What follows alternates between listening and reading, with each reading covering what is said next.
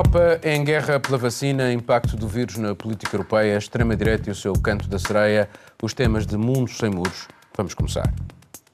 As vacinas estão a causar um conflito entre Londres e Bruxelas e uma batalha está já a travar-se entre a Comissão e uma das maiores empresas farmacêuticas do mundo, a anglo-sueca AstraZeneca.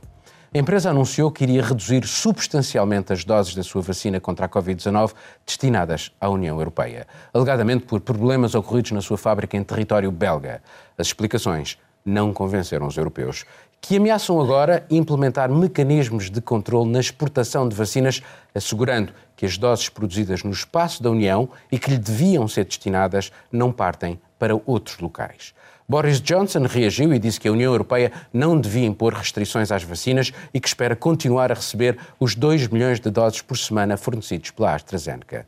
A multinacional farmacêutica tem duas fábricas no Reino Unido, mas afirma que elas apenas podem trabalhar para fornecer o Reino Unido, argumento que também não convence a União Europeia. Nesta guerra pela vacinação, os britânicos vão, pelo menos por agora, uns passos à frente têm mais de 10% da sua população vacinada, enquanto na União Europeia o número ronda apenas os 2%.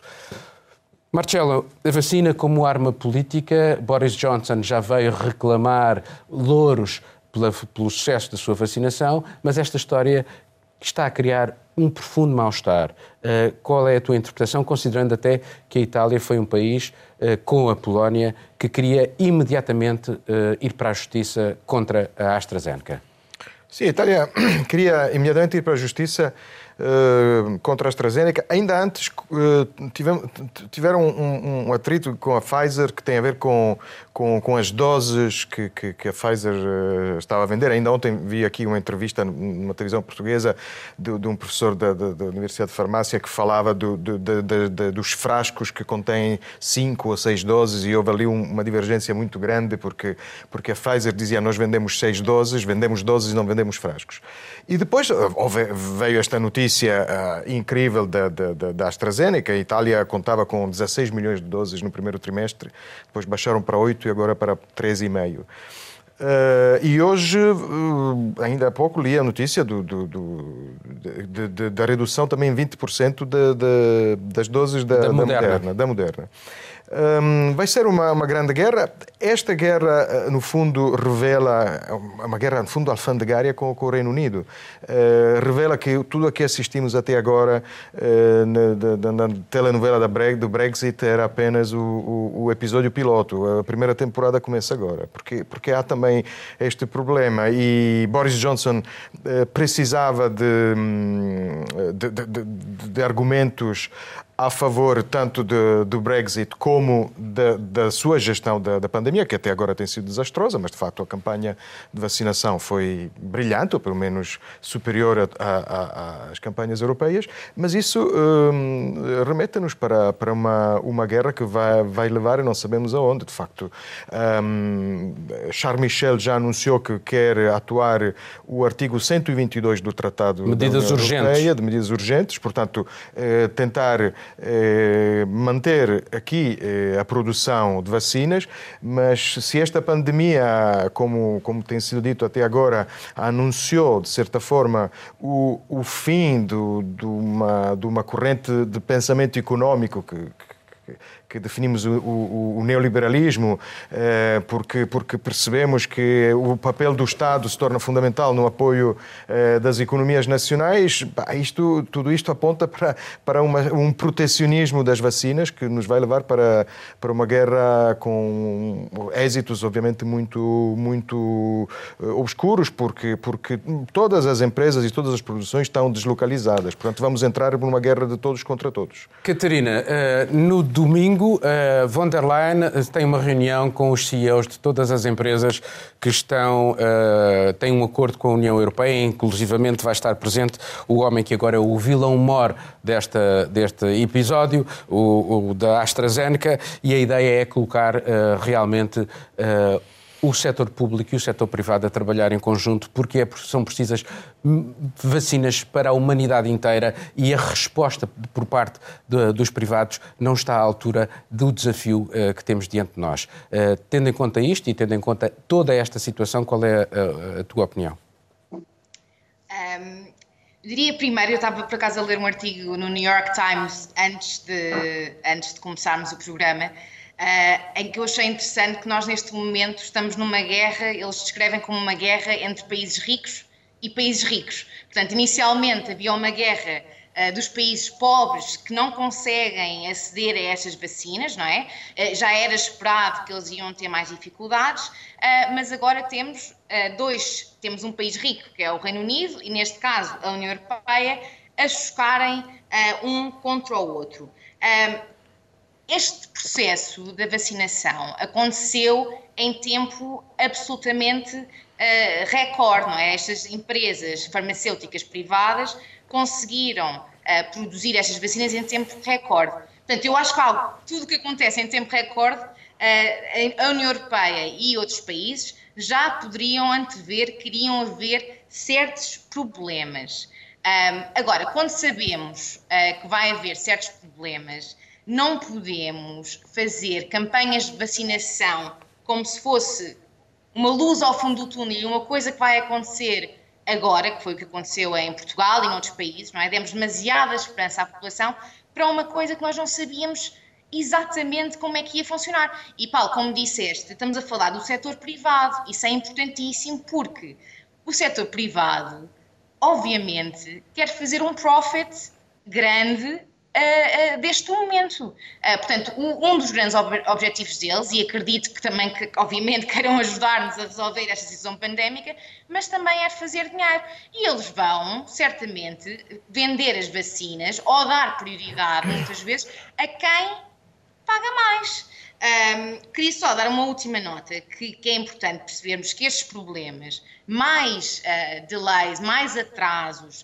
uh, neste processo, um, o, que vai acontecer é que os atrasos vão levar a mais mortes e isso é o ponto fundamental, tanto em Portugal como lá fora, não é? Eu, estive no Hospital de Cascais esta semana, falei com médicos e a única esperança que eles tinham era a vacina. Agora, se estas vacinas não chegam, uh, vai ser um, um, grande problema, uh, não só para a Europa, mas para o mundo todo.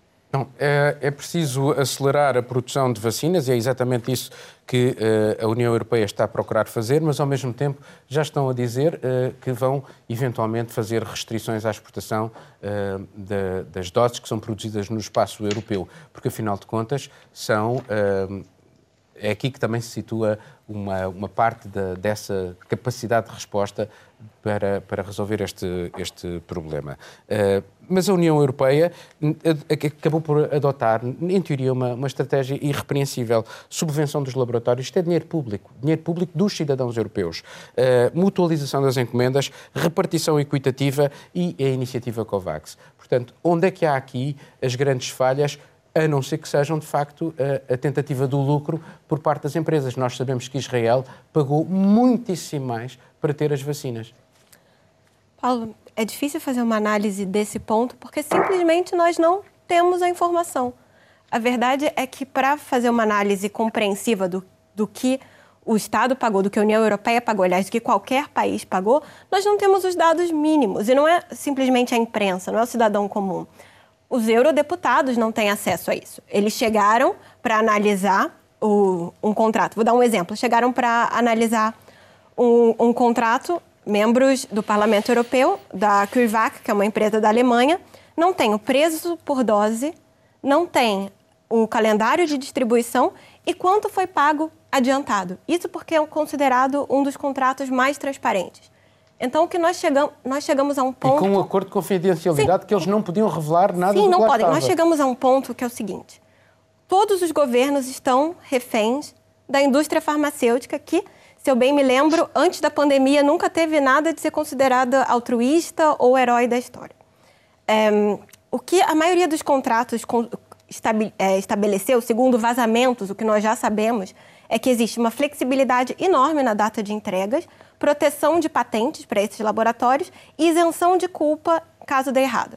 Então, basicamente, a situação que, que nós temos hoje são que os governos, e que a União Europeia, inclusive, pagou uma quantidade absurda de Mas dinheiro não, não, oh, oh, e, não, e não existia alternativa nesse ponto. Juliana, mas não podemos uh, retirar o um mérito aos laboratórios privados que investigaram, é verdade, com dinheiro público, mas foram eles que trouxeram as soluções. Sim, sim, mas é, é, e são eles que vão levar com o lucro. Trouxeram as soluções, mas quem arcou com, com todos os riscos, inclusive financeiro, a maioria foi dinheiro público. A vacina da Moderna foi totalmente custeada pelo governo americano, por fundos públicos americanos.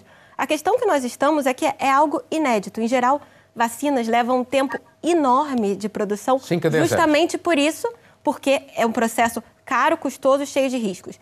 É, a, gente, a humanidade conseguiu acelerar isso tendo em conta de que houve um investimento enorme nessas vacinas.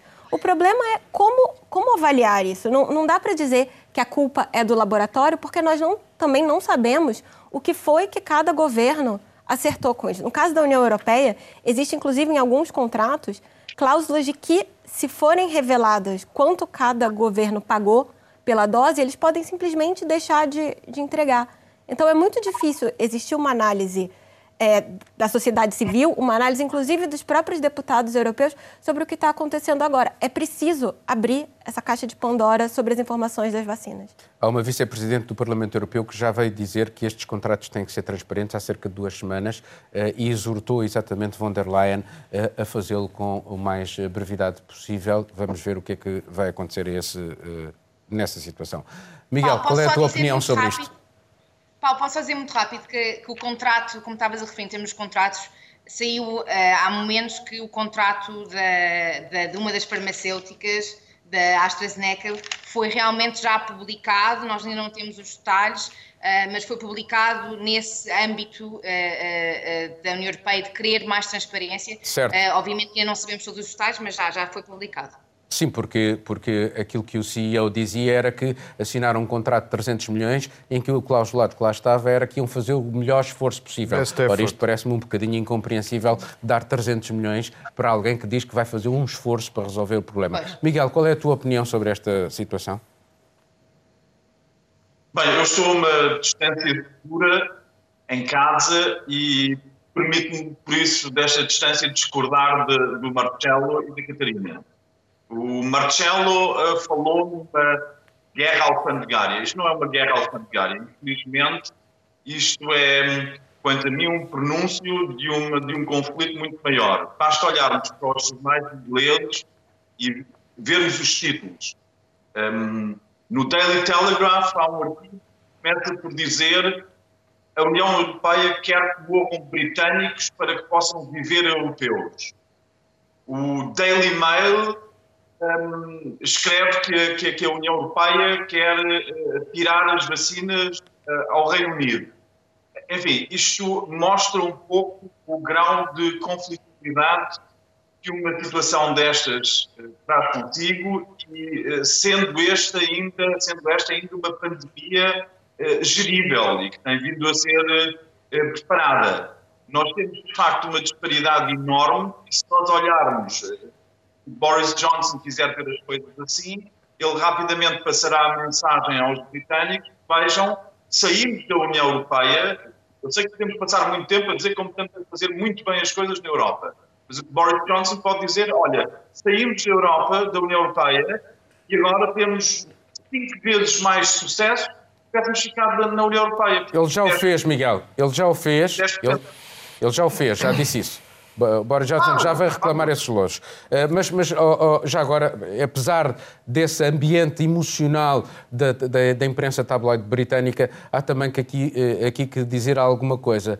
O, o, eh, se a União Europeia ameaça com restrições à circulação de vacinas, o Boris Johnson, no ano passado, impediu que uma série de medicamentos para tratamento do Covid pudessem sair da, do, do, Reino Unido em, em, direção à Europa. Portanto, a moralidade da, do pedido que ele faz à União Europeia também deixa um bocadinho a desejar.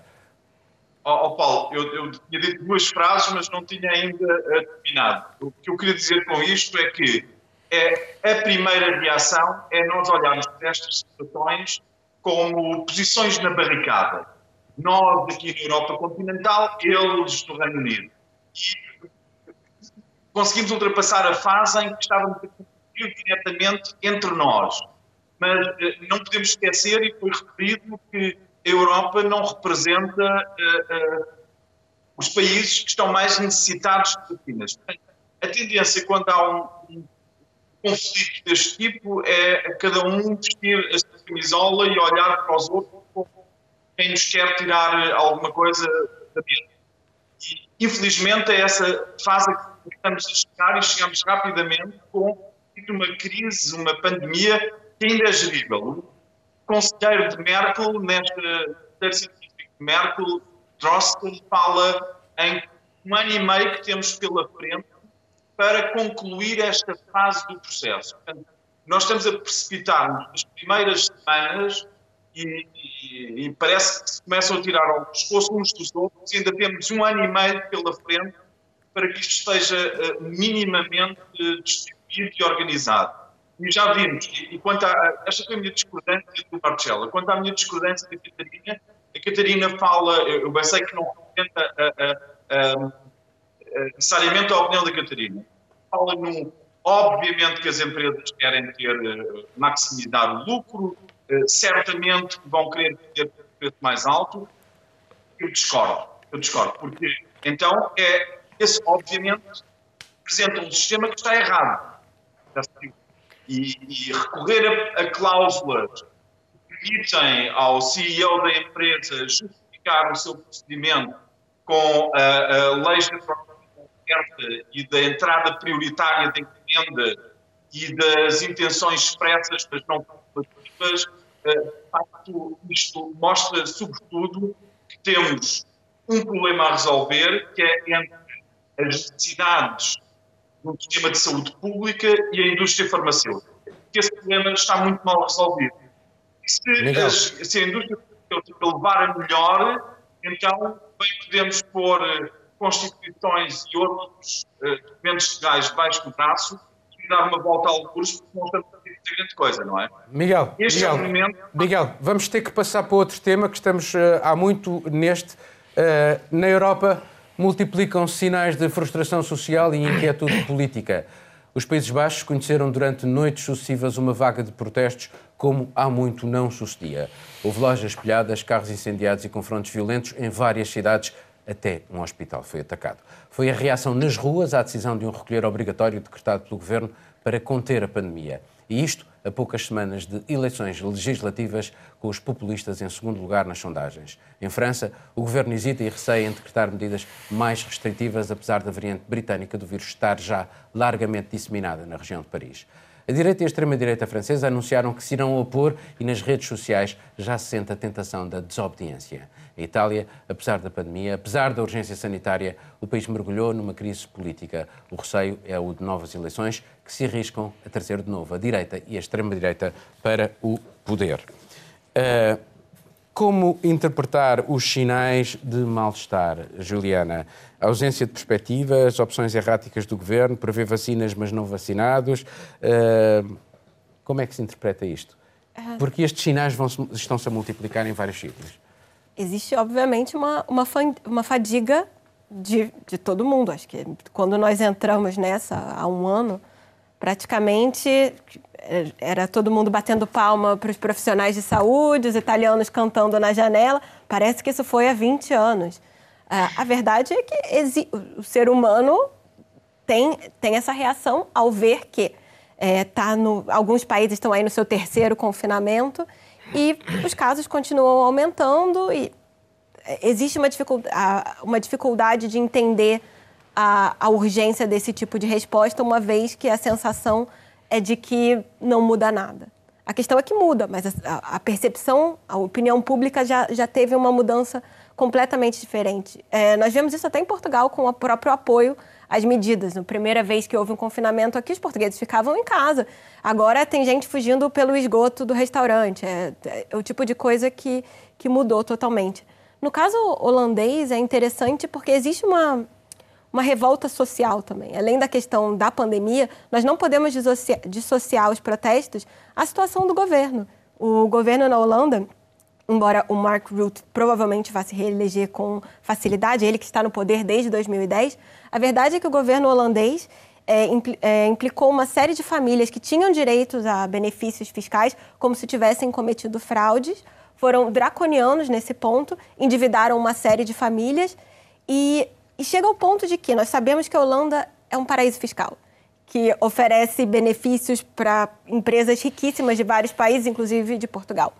E o tratamento, é impossível não chamar atenção esse tipo de tratamento com uma população tão vulnerável. Então, acho que junta a esse caldo de combustão, esse caldo social, uma série de, de problemas. Acho que cada problema interno dos países agora fica ainda mais à flor da pele com a combinação dos problemas causados pela pandemia, problemas econômicos e, claro, também sociais. Acho que é só o começo. A chance de haver revoltas e protestos e coisas e outros governos caindo na Europa em outros países, é, ela é muito grande. Miguel, vou passar para ti, mas uh, há um ligeiro problema no teu microfone. Uh, por isso peço-te que possas, tentes resumir um bocadinho a tua intervenção, porque de facto sentes aqui um, um ligeiro problema no teu uh, micro, no teu áudio. Bem, lamento sabê-lo. Não houve hipótese de resolver isto com antecedência, mas tentarei ser muito breve. Marco Rutte, de facto, teve um desempenho político a variedíssimos níveis que causaram muito mal-estar na Holanda. Sobretudo entre, as, entre, a população já com uma predisposição para protestar. Mas aquilo a que nós assistimos na Holanda é um, a reação a um excesso de policiamento e intervenção do Estado na vida privada. Nós temos exemplos disso, como estes excessos rapidamente se manifestam.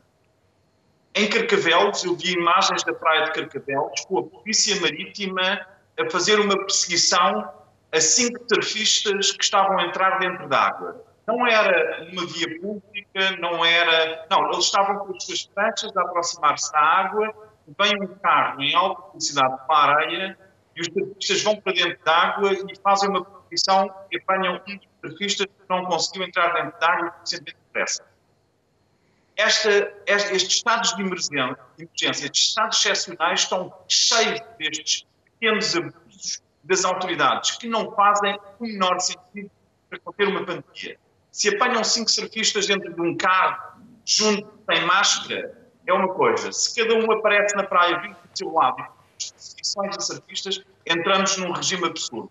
Eu vejo situações dessas uh, à frente da minha casa, uma zona erma com pouquíssima gente, onde há um banco de jardim e as pessoas idosas são abordadas pela GNR, e há uma pessoa que senta no banco de jardim e aparece a GNR. Este tipo de desgaste, para quem está habituado a exercer liberdades individuais e que de repente as vê restringidas e reprimidas desta forma, uh, tem este tipo de reação. Portanto, temos que nos questionar se, para conter 5% de pessoas que não cumprem, não cumprem regras em sociedade, uh, temos que ser repressivos em relação a 95%. Não sei como é que são as proporções. Certo é que não podemos ter um tratamento genérico para toda a gente e não podemos, tal como, tal como o Estado, o Estado não pode tratar os cidadãos à partida com potenciais criminosos. Também durante a pandemia sanitária, não podemos tratar toda a população como irresponsáveis de barricador. Ok, Miguel, Miguel, vou, vou passar ao Marcelo, está bem? Marcelo, uh, qual é a tua opinião sobre esta situação uh, da política na Europa nesta, neste momento de pandemia, neste momento de procura de vacinas, nesta tensão social uh, e económica? já agora olhando de uma forma um bocadinho mais uh, centrada no teu próprio país, uh, a Itália. Sim, uh, bom, a situação da Itália neste momento é tão fluida que é uma daquelas coisas em que nem vale a pena falar, porque daqui a umas horas uh, a notícia será outra, mas neste momento temos uma crise política, uma crise política que foi, foi provocada por, um, por um, um dos partidos que faziam parte, da, da obviamente, da, da, coligação de governo, o Partido Matteo Renzi, Itália Viva, um, sobre, mais uma vez, o plano, o plano de recuperação, que ele queria mais pormenorizado, escrito melhor, menos concentrado nas mãos do primeiro-ministro. Enfim, eh, uma luta de poder à volta do, do, dinheiro que aí vem. Nós, há umas semanas, aliás, foi o ano passado já, quando fa falamos Os quatro, de... quatro em, em dez italianos não percebem porque é que está a haver uma crise política. Eu acho que até é uma boa percentagem, porque acho que são mais do que quatro que não percebem qual é a crise política, mas não sei. É, de facto, é, é, uma, é, uma, é, uma, é uma luta de poder para, para, para, para gerir o plano, o fundo, de, o fundo de recuperação, com algumas, alguns argumentos até, até compreensíveis, mas que não se percebe porque é que não podiam ser resolvidos dentro da dinâmica de, de, de, das coligações que normalmente governam a Itália. Governos de coligação é o que acontece desde há décadas. Mas não há, não há por exemplo, esta, esta tensão, esta frustração social não se sente como, por exemplo, aquilo que está a acontecer. Frustração social nós tivemos, sobretudo na, no, na época mais dura de confinamento. Eh, talvez não tão violenta como temos visto agora na, na, Holanda, mas tivemos. tivemos. O que é preciso dizer é que neste momento a Itália tem um, um sistema mais aberto, tem um confinamento eh, bastante por, rigoroso. Por zonas, mas, por mas zonas. funciona por zonas, portanto, mais uma vez, ali a tensão política é, mais uma vez, entre governos regionais e governo central porque há regiões que, quando estão em zona laranja, dizem que deveriam estar na amarela, ou etc., por aí fora. Portanto, é, é mais uma vez a nível de, de, de lideranças políticas, tanto regionais como nacionais. E hum, em relação ao que acontece na Europa, portanto, sim, nada de novo é compreensível, eh, mas é não justificável, não justificável é, é do meu ponto de vista. É a novela política a que os italianos já nos uh, habituaram ao longo de várias décadas. Vou passar à uh, Catarina, como é que se interpretam estes sinais de mal-estar a generalizar-se? Bem, eu, eu, concordo com tudo aquilo que, que, que, que, os meus colegas também disseram. As pessoas são realmente uh, frustradas, e não só frustradas ao ponto de irem para a rua e fazerem protestos, não é? Mas pessoas estão frustradas, aliás, estamos todos, não é? Há muito, há muito tempo que muitos de nós não vemos os nossos familiares. Uh, tá, estamos a, também a chegar a um ponto em Portugal uh, em que, infelizmente, daqui a nada, todos nós conhecemos alguém que teve problemas muito graves de saúde por causa do, do coronavírus ou, ou, ou porque uh, faleceu. Portanto, as pessoas estão a ficar uh, muito frustradas. Um, obviamente, aquilo que aconteceu na Holanda. Um, passou uma, uma, uma, uma, linha, não é? Principalmente os holandeses, eu estava a ler um artigo em que diz os holandeses nem sequer são muito conhecidos uh, pelos seus protestos. Mas já agora, uh, já, assim... agora já agora, Catarina, deixa-me dar-te aqui Sim. um dado que é curioso, porque em França, por exemplo, onde o governo hesita na, na, nas medidas que vão ter que decretar porque têm de facto muito mais muito eh, esta variante do vírus está a, a, a alargar a sua a sua capacidade de de tornar-se mais eh, nociva naquele país, eh, eles sentem que têm que dar uma resposta, mas, por exemplo, já há um hashtag eu não, eu não vou respeitar uh, o, o, confinamento, a direita e a extrema-direita não querem respeitar o confinamento e uh, há uma sondagem que indicava que, na altura, em março, 85% dos franceses estavam dispostos, sim, a aceitar um confinamento e, neste momento, o número é de cerca de 40%. Portanto, posso, posso só acrescentar uma coisa? desculpa, Catarina, mas é, é para, só para compreender o que eu queria dizer, que a frustração é compreensível e era inevitável, mas também temos de ter muito cuidado porque, é, porque por exemplo, a situação que temos em Portugal eh, vem disto, vem de, de, uma, de uma tentativa de ir ao encontro de, das frustrações e que deu este resultado. Agora, este vírus não perdoa. Exato. Catarina, Exato. já agora termina, se faz favor. Uh, sim, ia, ia só mencionar, falaste sobre a extrema-direita também em França, eu acho que é um assunto interessante quando estamos a falar desta... Direita e extrema-direita, foram os dois, mas já vamos passar sobre, a falar sobre isso. Sim, sim, sim, mas o que eu queria só mencionar nesse assunto é que realmente esta onda de frustração também está a motivar uh, muitos grupos de extrema-direita extrema na Europa para conseguirem espalhar as suas ideologias, para recrutarem ainda mais pessoas. Aquilo que aconteceu na, na, Holanda, neste momento, também há um, um medo grande. Por exemplo, na Bélgica, uh, ouvi alguns oficiais a falar que têm medo que seja um domino effect, que, que se vá espalhar por essa região. Em França, como mencionaste, houve um polícia que falou com o Business Insider que disse os subúrbios do país, e cito, uh, estão uh, quase a explodir uh, e, como a Juliana disse, não, isto não é só sobre pandemia, é a pandemia ligada aos assuntos sociais, não é? As pessoas perderam o emprego, por exemplo.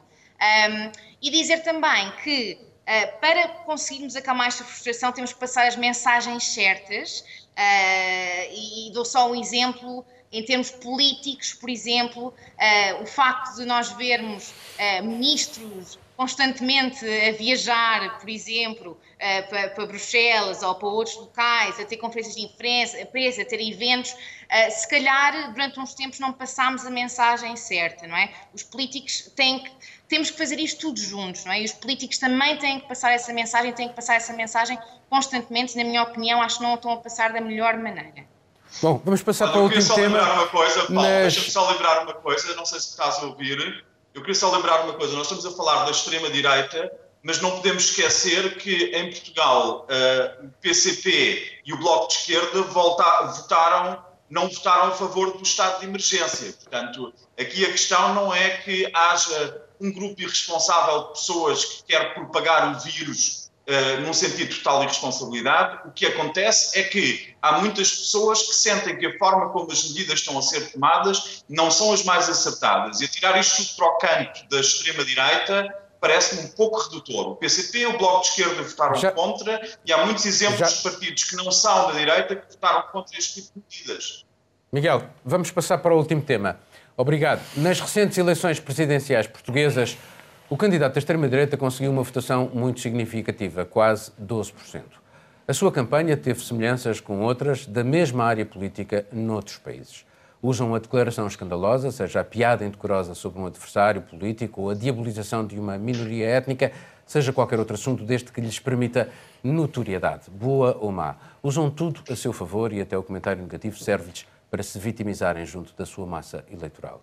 Os seus objetivos é estarem no centro da notícia. As suas provocações sucessivas tornam-se numa armadilha para a imprensa, particularmente as televisões, que não sabe como as evitar. Afinal, é de agentes políticos que se trata. Apesar disso, considera os jornalistas normalmente como sendo inimigos e, não raro, tornados alvo de insultos, ameaças e intimidação por parte dos seus apoiantes, sobretudo nas redes sociais.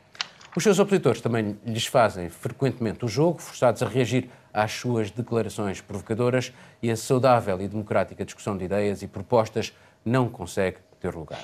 França, Itália, Brasil ou até mesmo nos Estados Unidos, com o caso de Donald Trump, são bons exemplos. A grande questão, provavelmente, mais do que os fenómenos em si, é talvez procurar entender o que leva muitas pessoas a votar neles. Marcelo, uh, Salvini entra dentro deste, deste, desta descrição. É. Sim, agora sim que falamos da extrema-direita, porque o que o Miguel disse há pouco é verdade. Eu, de facto, quando, falei de, de, quando falamos destes, destes movimentos de protesto, não, não me referi apenas à, à extrema-direita, e sabemos que, que não há só extrema-direita neste, neste, nestes protestos contra as medidas de, de confinamento. Uh, agora sim, é extrema-direita, mas é, é, uma, é uma extrema-direita, ultradireita, que em Itália faz, faz parte do, do, do, panorama político há longas décadas, ao ponto de, neste momento, e como falamos também da crise de governo em Itália, uh, uma das hipóteses na mesa é um governo de salvação nacional com os votos de todos os grandes partidos, incluindo a Liga. Portanto, a Liga já entra na, na, na normalização candidata-se da... para a salvação nacional do país, para a salvação do país. Uh, sim, há uma, uma normalização. Aliás, uh, a grande, o grande golpe de gênio de, de, de de, Salvini foi transformar um partido político muito forte a nível regional num partido político forte a nível nacional. Eh, o que o tornou ainda mais, acho eu, perigoso, porque, porque de facto chegou até, até a Sicília. Mas o que leva as pessoas a votar, eu, eu, eu lembro-me, por exemplo, de uma sondagem que vi em França há uns anos, enquanto era lá correspondente, que uh, as pessoas aderiam, aderiam ou não aderiam, votavam na extrema-direita porque já não se reviam nos partidos tradicionais. Sim. Porque achavam que quem uh, uh, era eleito por, por esses partidos depois perdia a capacidade de entender os anseios de, de, das pessoas normais, que não havia ligação entre uns e outros e que só procuravam manter-se no poder. Sim, é, é, é, as causas da entrada destes partidos, por exemplo, no Parlamento italiano foram estudadas e é, é, em Itália aconteceu, foi uma das consequências do fim da Guerra Fria, da queda dos partidos que tinham garantido uma, uma, uma, uma estabilidade política é, num país que era a Itália, o país com, com um partido cristão forte, democrata cristão, mas também com o maior partido comunista da Europa Ocidental. Enfim, há causas históricas, houve o caso do, do famoso famoso escândalo Mãos Limpas, um, inquérito da magistratura de Milão que, que revelou uma série, de, série de, de, de, casos de corrupção. Tudo isto levou a, a que a, o partido da Liga entrasse no, no, no Parlamento no, no, princípio da década de 90 do século passado. Um, o que leva uh, eleitores da Sicília a votarem um partido que há uns anos atrás dizia Força Etna, Etna é o vulcão que deveria queimar, arder os sicilianos todos, uh, resta um mistério, mas de facto depois é, é são as, as, habilidades da política que conseguem criar alianças. Uh, e a grande diferença com, o Chega aqui em Portugal, eu acho que é precisamente essa. É, é, o partido, vamos ver quais serão os, quais serão os resultados da, das autárquicas porque a Liga é um partido que, mesmo quando teve a nível nacional o, o, as percentagens mais baixas de votos, sempre foi um partido com uma ligação territorial, lá onde nasceu, no norte, sobretudo no nordeste da Itália, eh, muito forte. E o Chega não tem. O Chega teve este exploit, graças também à, à, à dinâmica das eleições presidenciais, eh, que obviamente favorecem o candidato, a pessoa, a personalidade da pessoa. E, aliás, diga-se de passagem, em Itália nunca eh, alinhamos nestas propostas que de vez em quando surgem de, de hum, reforma em, em, sentido semipresidencial ou mesmo presidencial, precisamente porque sabemos o que a casa gasta, sabemos que temos esta, esta simpatia pelas personalidades mais mussolinianas e então não convém. Convém ter um Presidente da República eleito com ampla, amplo consenso pelo, pelo Parlamento. Catarina, eh, qual é a tua leitura, considerando o Reino Unido, eh, por exemplo, o discurso do Farage ou até do Boris Johnson, e lembrando que, como as palavras são perigosas e as palavras por vezes matam, e uh, o caso da Joe Cox, uma deputada uh, trabalhista que morreu por um, uh, à facada, assassinada por um fanático do Brexit durante a, a campanha que levou a esse, desse referente que levou à saída do Reino Unido da União Europeia. Sim. Eu acho que o, o exemplo do, do, Brexit e o que aconteceu à volta do Brexit é o exemplo perfeito para mostrar a, a, até onde é que uh, estes grupos e pessoas com esta mentalidade de ideologia uh, podem, podem ir e como é que isso se traduz na vida real, como estavas a dar o exemplo da, Joe Fox, o Partido Trabalhista. Um, o, o Brexit em si. Uh, não esquecendo que foi uma campanha completamente. Uh, a campanha para, para, para sair da União Europeia foi uma campanha populista, foi uma campanha que, é o que normalmente os partidos fazem, não é? Foi uma campanha focada nas emoções das pessoas, uh, principalmente nas pessoas mais vulneráveis e mais pobres, mas não só. Mentiu-se muito, Catarina, mentiu-se mentiu muito durante o Brexit. Muito, muito. E era aí que eu queria chegar também. Uh, o, o, Brexit foi uma, uma série de promessas falsas uh, que, na altura, uh, se calhar não foram escrutinadas da maneira que deveriam ter sido. Eu vou só dar um exemplo, que é o exemplo que as pessoas devem lembrar mais, que é o, era o autocarro vermelho da campanha Vote Leave, que tinha algo do género enviamos 205, 350 eh, milhões de libras para a, União, a União, Europeia todas as semanas, uh, vamos investir no nosso Sistema Nacional de Saúde.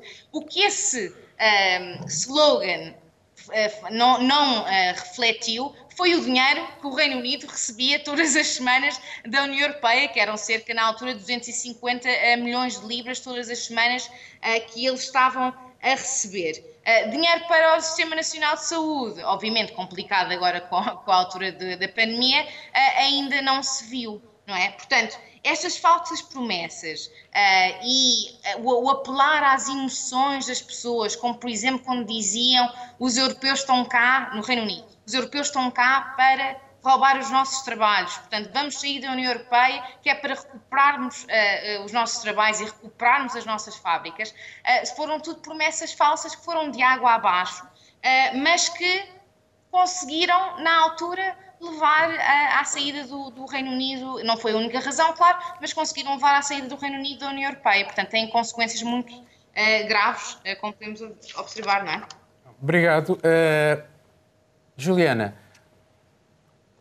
olhando para esta questão na perspectiva de, de Jair Bolsonaro uh, e lembrando também uh, como é que surge uh, um personagem como o atual presidente, se isso não há uma responsabilidade dos partidos tradicionais, neste caso do PT e do centro-direita, eh, em criar eh, toda aquela situação onde eh, surge um líder como ele, que explorou precisamente as falhas do sistema e que fez da bandeira a luta contra a corrupção e, e contra o banditismo.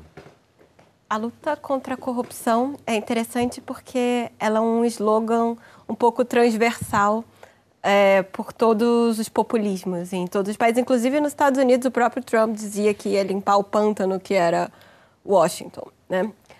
No caso do, do Brasil, no, o Bolsonaro é um fenômeno multifatorial. A gente não pode esquecer que no Brasil, em junho de junho e julho de 2013, nós tivemos protestos nas ruas que começaram por um aumento nos transportes públicos em São Paulo de 20 cêntimos e a coisa virou protestos nacionais com é, gente querendo manifestação contra a corrupção, contra as obras da Copa do Mundo, contra as obras das Olimpíadas, uma série de coisas. Nesse momento já, já dava para ver que existia uma insatisfação enorme no Brasil.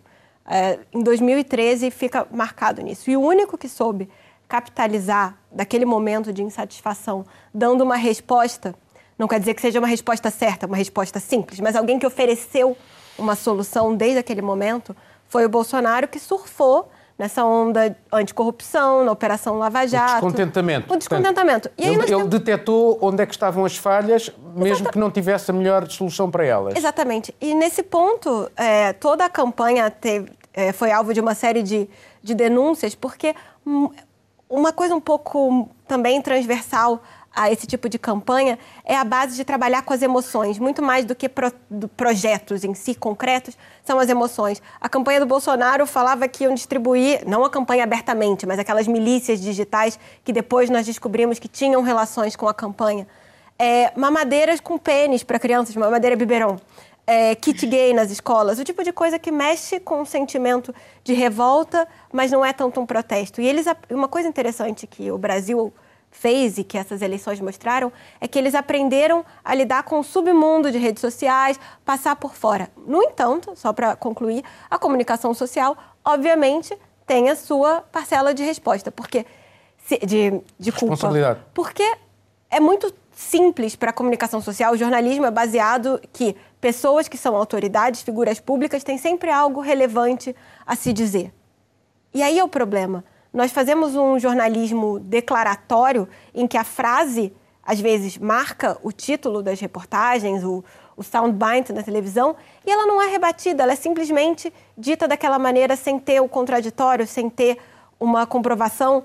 Então, esse, esse é um ponto que o jornalismo ainda não sabe como lidar com essas figuras que deliberadamente mentem, que deliberadamente distorcem a realidade e nós continuamos sempre, isso é meia-culpa dos mídias de uma maneira geral, continuamos sempre reproduzindo esse discurso.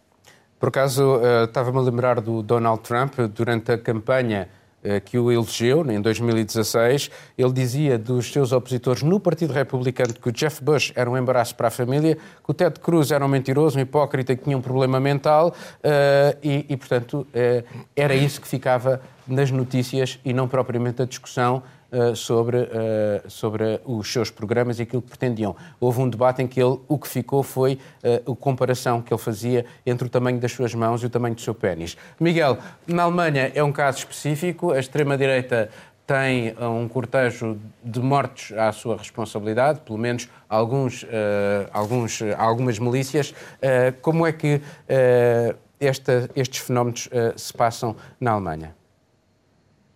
Bem, na Alemanha nós temos neste momento o nosso, uh, chamar-lhe o nosso André Ventura, uh, que é uh, Bjorn Hacker, está sob investigação dos Serviços de Segurança Interna. Todo o partido AFD está numa posição de se ver como considerado um perigo para a ordem constitucional e, por isso, sob investigação uh, dos serviços de segurança internos de forma aberta, transparente e com a possibilidade de uma investigação de ser das comunicações dentro do partido serem monitorizadas e auscultadas para evitar um risco a ordem constitucional. Portanto, todo um partido que é considerado um risco a ordem constitucional. E isto um partido que é o maior partido da oposição. E é interessante ver os nomes. a maior votação do AFD em 2017, depois daquela enorme crise dos refugiados, foi de 12%. É o que André Ventura conseguiu em Portugal. E, de facto, eu acho que este número é preocupante, é muito preocupante, porque o discurso é muito idêntico. Portanto, este partido AFD, que é considerado um inimigo da ordem constitucional na Alemanha, de forma formal em vários länder, também a nível federal está prestes a ser catalogado assim, é um partido que em Portugal tem toda a liberdade para, se, para, para fazer os seus discursos com muitos, muito conteúdo que é claramente viola preceitos constitucionais e, e, Portugal ainda tem que Portugal, em Portugal ter-se á que fazer alguma coisa. E neste momento Portugal tem o governo tem a oposição constitucional tem dois anos e nove meses até às legislativas para evitar de facto um descalabro. E evitar um descalabro exige que se passe mensagens à população e que se esvazie esta, estas mensagens dos partidos, deste partido de extrema-direita, de todos os partidos de extrema-direita. Eu tenho conhecimento de casos de vários jornalistas que têm sido alvo de avisos e ameaças veladas de dirigentes destes partidos, não é de militantes, é de dirigentes.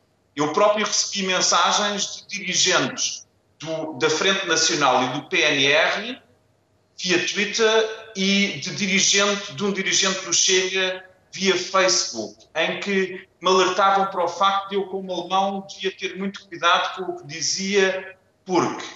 E eu conheço este ambiente uh, da Alemanha, já, já passámos por isso há alguns anos, infelizmente.